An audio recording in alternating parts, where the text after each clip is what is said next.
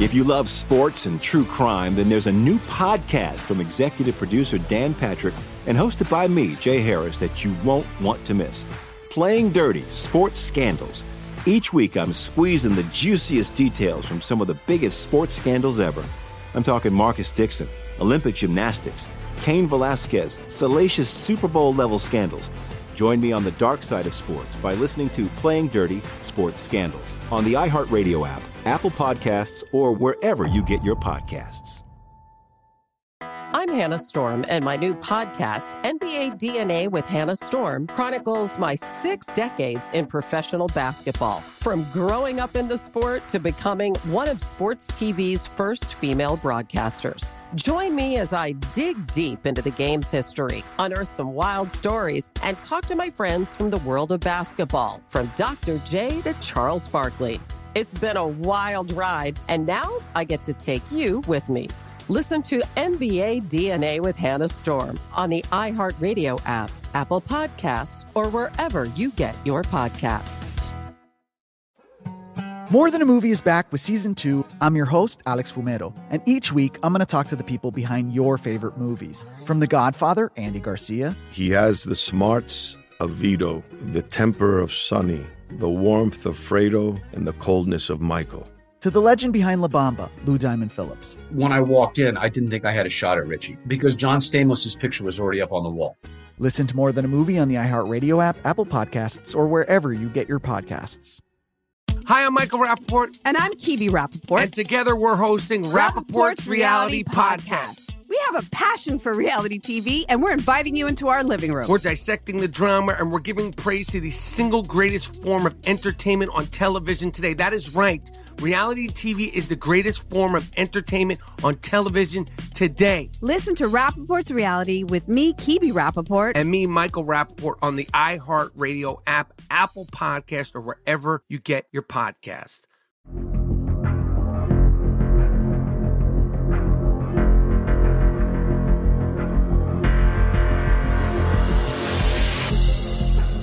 And we continue here on Our American Stories, and we love to tell stories about every facet of American life. And periodically, those are faith stories, because we know that faith animates so many Americans in their walk and in their day to day lives. Elisabeth Elliot has been described as one of the most influential Christian women of the 20th century. Let's get right into the story. Here's Greg Hengler. Through Gates of Splendor is a 1957 best selling book written by Elisabeth Elliot. Upon release, the book was so popular that it competed with John F. Kennedy's Profiles in Courage in terms of sales. Through Gates of Splendor tells the story of Operation Auca, an attempt by five American missionaries Jim Elliot, the author's husband, Pete Fleming, Ed McCully, pilot Nate Saint, and Roger Youderian, a participant at the Battle of the Bulge in World War II, to reach the Auca tribe of eastern Ecuador. All five men were killed by the tribe. In 1967, a documentary film, also titled Through Gates of Splendor, was narrated by Elisabeth Elliot herself. Thanks to the folks at Vision Video, we are about to hear this story. Here's Elisabeth Elliot. The Republic of Ecuador, 3,000 air miles due south of New York City, is one of our friendly South American neighbor nations. Quito, its capital city, is just below the equator, 9,000 feet up in the Andes. This is where the story began. At one time or another, all of us jungle missionaries stayed with Nate and Marge Saint in their rustic and thoroughly functional house. Marge managed to find time to take care of her three children and supply the jungle missionaries with everything from fresh beef and fruits to screens and nails. Whenever Nate took off with supplies, it was Marge who bought, stored, packed, weighed, and even helped Nate load them into the plane. She kept his ground log, knew his position in the air, and stood by at all times with shortwave radio. Peterson, 20 Mike. Before we take off, would you pass on that last weather report that you got from QP Ensign Secua, please? Over. Okay, somebody put the friendly Quichuas, with whom Jim, Pete, and Ed worked, all knew Nate's little yellow plane and weren't afraid of it. They even begged for rides. Even some of the well-known tribe of head shrinkers called Jibaros had heard the words of the Lord Jesus from Raj and others, and some had come to believe. Nate was very ingenious. He invented a sort of pod on the wing struts which would release a parachute with supplies.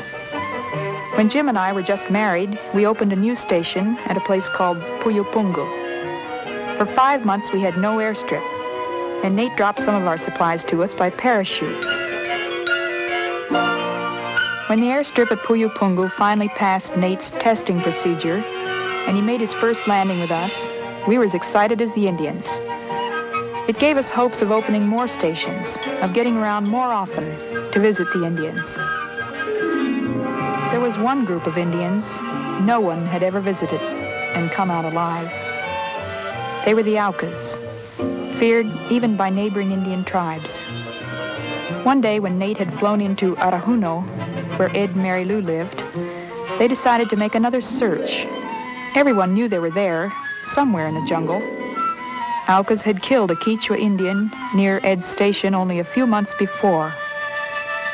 The five fellows had talked and prayed a lot about reaching these people. But it seemed a very remote possibility until that day in September 1955. Ed and Nate were just about to turn around and fly for home when they saw the house. They didn't see any people, but there was no question about it. It was an Auca house. Long before this, Nate had devised an air-to-ground exchange by means of a bucket suspended on a long cord from the plane. He even dropped a telephone so we could talk back and forth with the plane. As the plane circled slowly in the air, the bucket dropped to the vortex of the cone. Don't ask how he figured it out. Aviation experts are still trying. This, the boys decided, was just what they would use to try and contact the Aucas. Years before, when the shell plane had dropped gifts, the Aucas thought they had fallen from the stomach of the plane because it had been wounded or frightened by the lances they had thrown. So it was important that the Indians see that the new visitors had the power to give or withhold the gift right up to the moment of delivery. For 15 weeks, they made regular flights over the village, dropping gifts free fall with streamers attached so the Indians could find them easily. When the boys began to make bucket drops, the Aucas even built a platform so they could get up nearer the plane. You can imagine the excitement when one day the Indians sent back a roasted monkey in the bucket. Subsequent flights brought feathers, combs, even a live parrot. Encouraged that the Aucas had accepted the gifts and returned offerings of their own, the men searched constantly for some clearing where the plane might land and they could carry out their mission of meeting the Aucas face to face.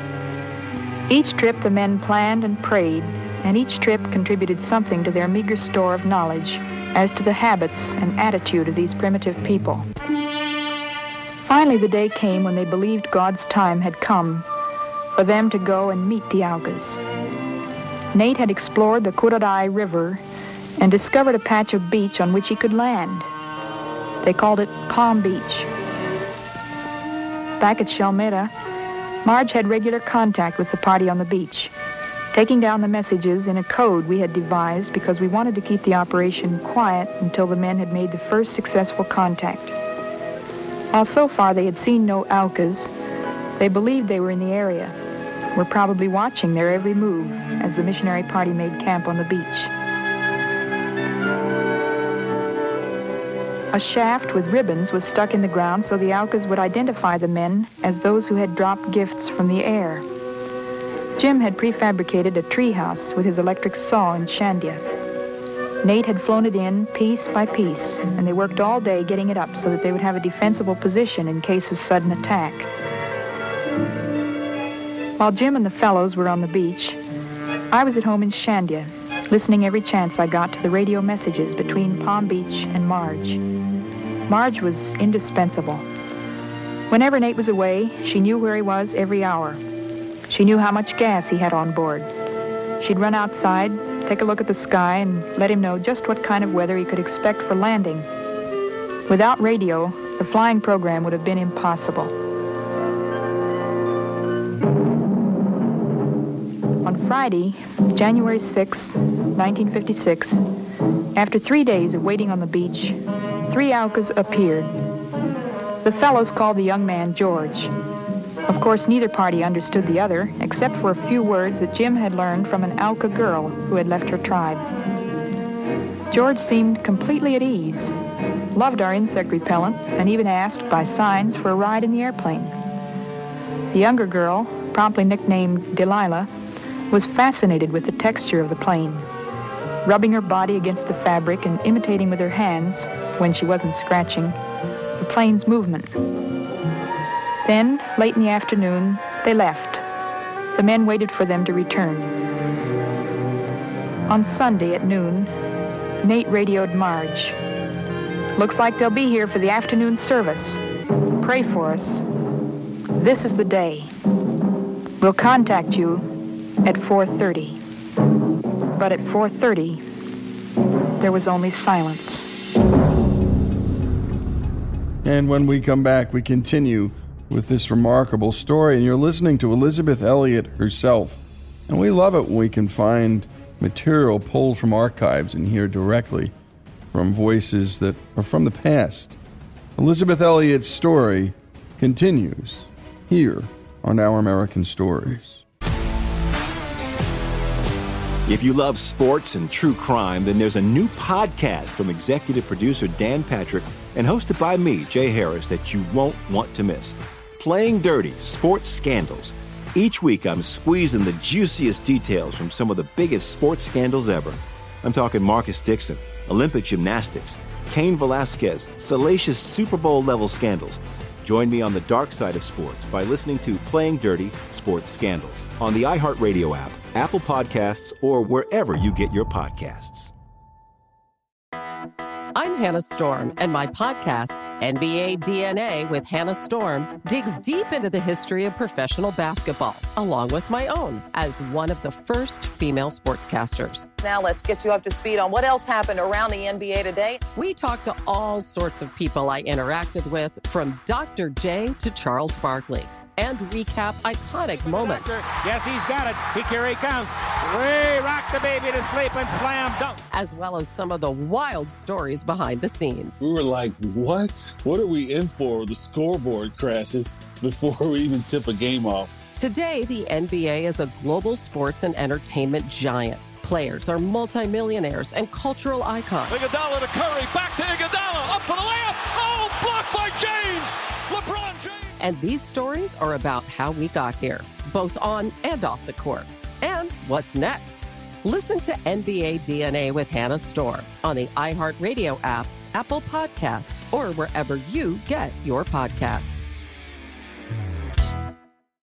More Than a Movie is back with season two of the award winning film podcast, and this time with a lot more movies. I'm your host, Alex Fumero, and each week I'm going to talk to the people behind some of my favorite movies. From The Godfather, Andy Garcia. He has the smarts of Vito, the temper of Sonny, the warmth of Fredo, and the coldness of Michael. To the OG Spy Kid, Alexa Penavega. You had Carla Gugino, who's the coolest mom ever. You had Antonio, who's handsome, amazing, charismatic. And then Carmen and Junie. I felt like a lot of other kids felt like this could be me to the legend behind La Bamba, Lou Diamond Phillips. When I walked in, I didn't think I had a shot at Richie because John Stamos' picture was already up on the wall.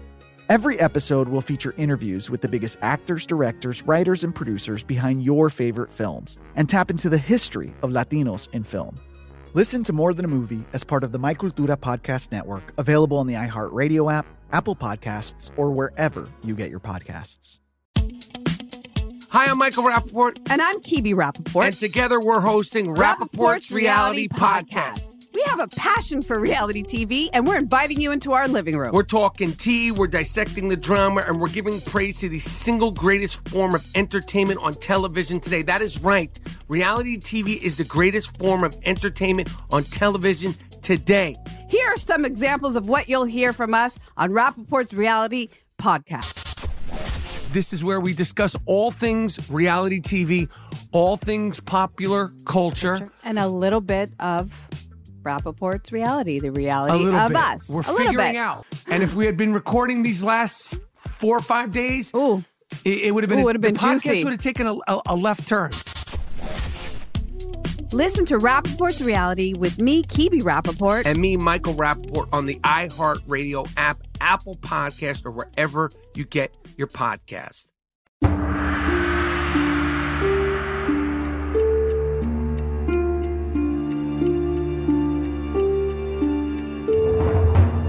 And we return to Our American Stories and to Elisabeth Elliot. And again, we're going to go back to her storytelling and hear her concluding words from our last segment. On Sunday at noon, Nate radioed Marge. Looks like they'll be here for the afternoon service. Pray for us. This is the day. We'll contact you at 4:30. But at 4:30, there was only silence. That is until the January 30th, 1956 issue of Life magazine hit the newsstands. The magazine cost 20 cents.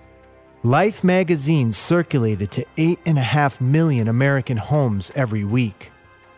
But on page 10 of this issue, there's a stark black and white photo of five young women sitting around a kitchen table.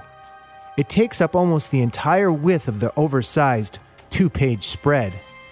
There are half eaten sandwiches on the plates in front of them, and toddlers are wiggling in their laps and on their shoulders.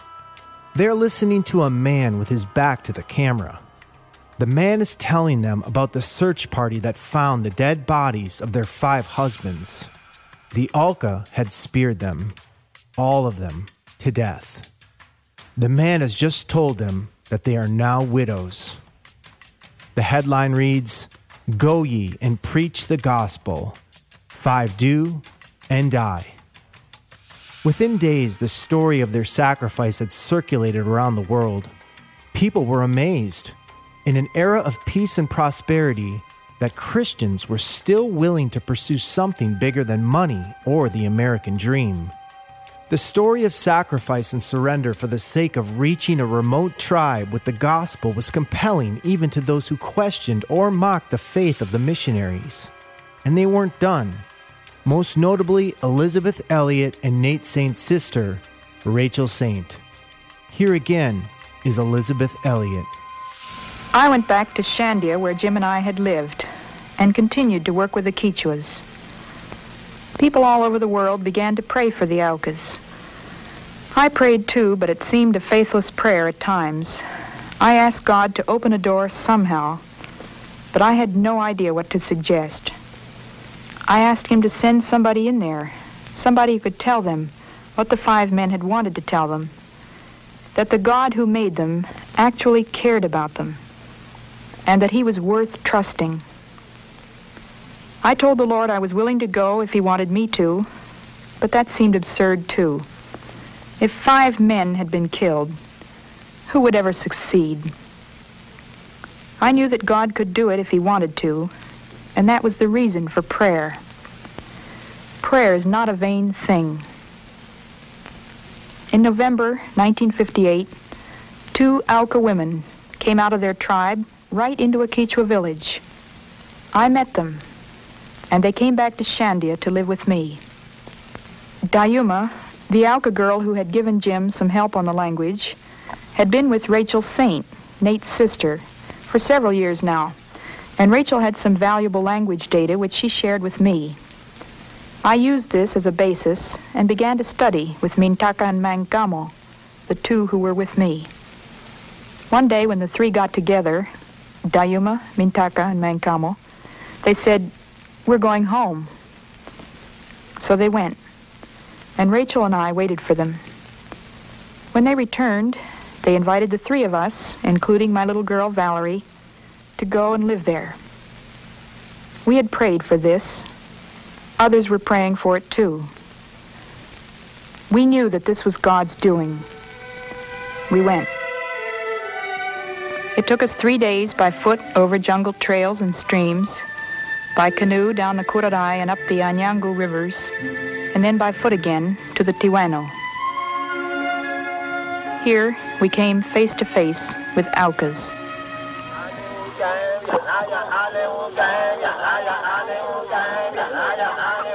The first one we saw was Delilah, Dayuma's younger sister, the very one who had been friendly to the five men on the Curaray beach two days before they died. I had to keep reminding myself that these, these very people, were the ones who had killed the men. They were called one of the most savage tribes in the world. What made them savage? They were human beings. They laughed and played. They bathed. They showed no hostility to us. And yet I learned they had their own strict ideas about right and wrong, even if they were different from ours. They believed it was wrong to kill people, except under certain conditions. Some of them said they thought the five men were cannibals. All outsiders were cannibals, in fact. And so, of course, if they were coming to eat the Aucas, the obvious thing to do, the noble and right thing to do, was to kill them. But now, Mintaka and Mankamo and Dayuma had succeeded in convincing them that there were outsiders who were quite all right. That these foreigners would come and live in the village and tell them stories about a man named Jesus. He was a good man. They should listen to these stories and learn to talk to Jesus, to pray. So, just as Mankamo had promised me months before, her people said, Yes, let them come. We won't need to kill any more. And so, I took up life with the Aucas. We decided that the best we could do was simply to live as much like them as we could, to share what they ate and the things they did.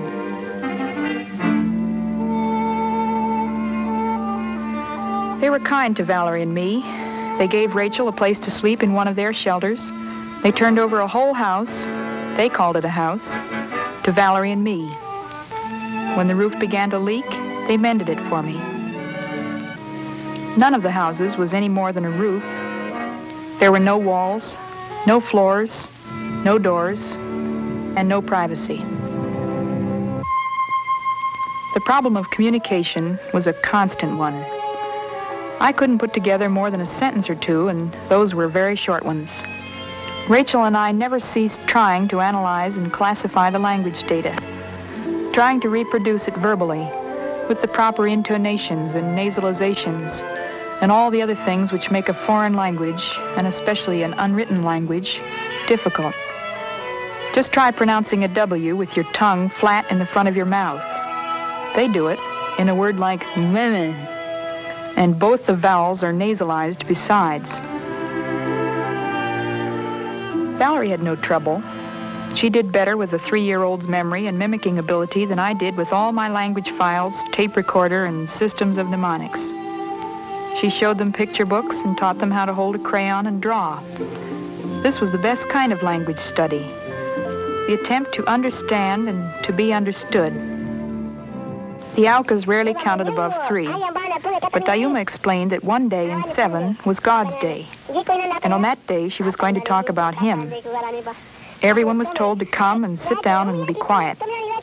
She told them simple stories from the Old Testament or stories of Jesus from the New. Dayuma told them that Jesus says we must not kill. So right away, some of the men stopped making spears. But there were occasions when they needed to spear a wild pig. So, with careful explanation to us about what they were for, they made new ones. These men received us as their own relatives. They were the same ones who killed Jim and Nate and Raj and Pete and Ed. They had their reasons. God had his for allowing it to happen. When five men had asked him to guide them and had trusted him for this guidance and protection. They had sung before they left home that last morning the hymn to the tune of Finlandia. We rest on thee, our shield and our defender. We go not forth alone against the foe, strong in thy strength, safe in thy keeping tender. We rest on thee, and in thy name we go. They succeeded. Not in converting the Aucas, not even in speaking to them of the name of Jesus, which the Aucas had never heard. The Indians could not have imagined the real reason for these white men being on that beach. They simply took them as a threat to their own way of life and speared them. But the men succeeded. They did the thing they had set out to do. They had obeyed God. They had taken literally his words. The world passeth away, and the lust thereof. But he that doeth the will of God abideth forever. And great job catching that and snagging it. That's Greg Hengler catching that piece. And you were listening to Elisabeth Elliot. And what a faith story indeed. In the end, so much of a faith walk. Uh, if you've had one, or taking one, or thinking about taking one, has to do merely with obedience and doing what your God commands you to do. And sometimes those are hard things. Terrific storytelling indeed about faith. Elisabeth Elliot's story here on Our American Stories.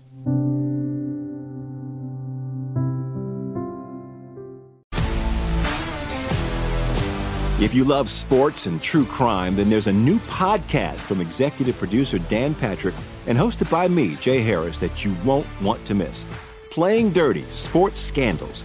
Each week, I'm squeezing the juiciest details from some of the biggest sports scandals ever. I'm talking Marcus Dixon, Olympic gymnastics, Cain Velasquez, salacious Super Bowl level scandals. Join me on the dark side of sports by listening to Playing Dirty Sports Scandals on the iHeartRadio app, Apple Podcasts, or wherever you get your podcasts. Hannah Storm, and my new podcast, NBA DNA with Hannah Storm, chronicles my six decades in professional basketball. From growing up in the sport to becoming one of sports TV's first female broadcasters. Join me as I dig deep into the game's history, unearth some wild stories, and talk to my friends from the world of basketball, from Dr. J to Charles Barkley. It's been a wild ride, and now I get to take you with me. Listen to NBA DNA with Hannah Storm on the iHeartRadio app, Apple Podcasts, or wherever you get your podcasts. More Than a Movie is back with season two. I'm your host, Alex Fumero, and each week I'm going to talk to the people behind your favorite movies. From The Godfather, Andy Garcia. He has the smarts of Vito, the temper of Sonny, the warmth of Fredo, and the coldness of Michael. To the legend behind La Bamba, Lou Diamond Phillips. When I walked in, I didn't think I had a shot at Richie because John Stamos' picture was already up on the wall. Listen to More Than a Movie on the iHeartRadio app, Apple Podcasts, or wherever you get your podcasts. Hi, I'm Michael Rapaport. And I'm Kebe Rapaport. And together we're hosting Rapaport's, Reality Podcast. We have a passion for reality TV, and we're inviting you into our living room. We're dissecting the drama and we're giving praise to the single greatest form of entertainment on television today. That is right. Reality TV is the greatest form of entertainment on television today. Listen to Rapaport's Reality with me, Kebe Rapaport. And me, Michael Rapaport, on the iHeartRadio app, Apple Podcast, or wherever you get your podcast.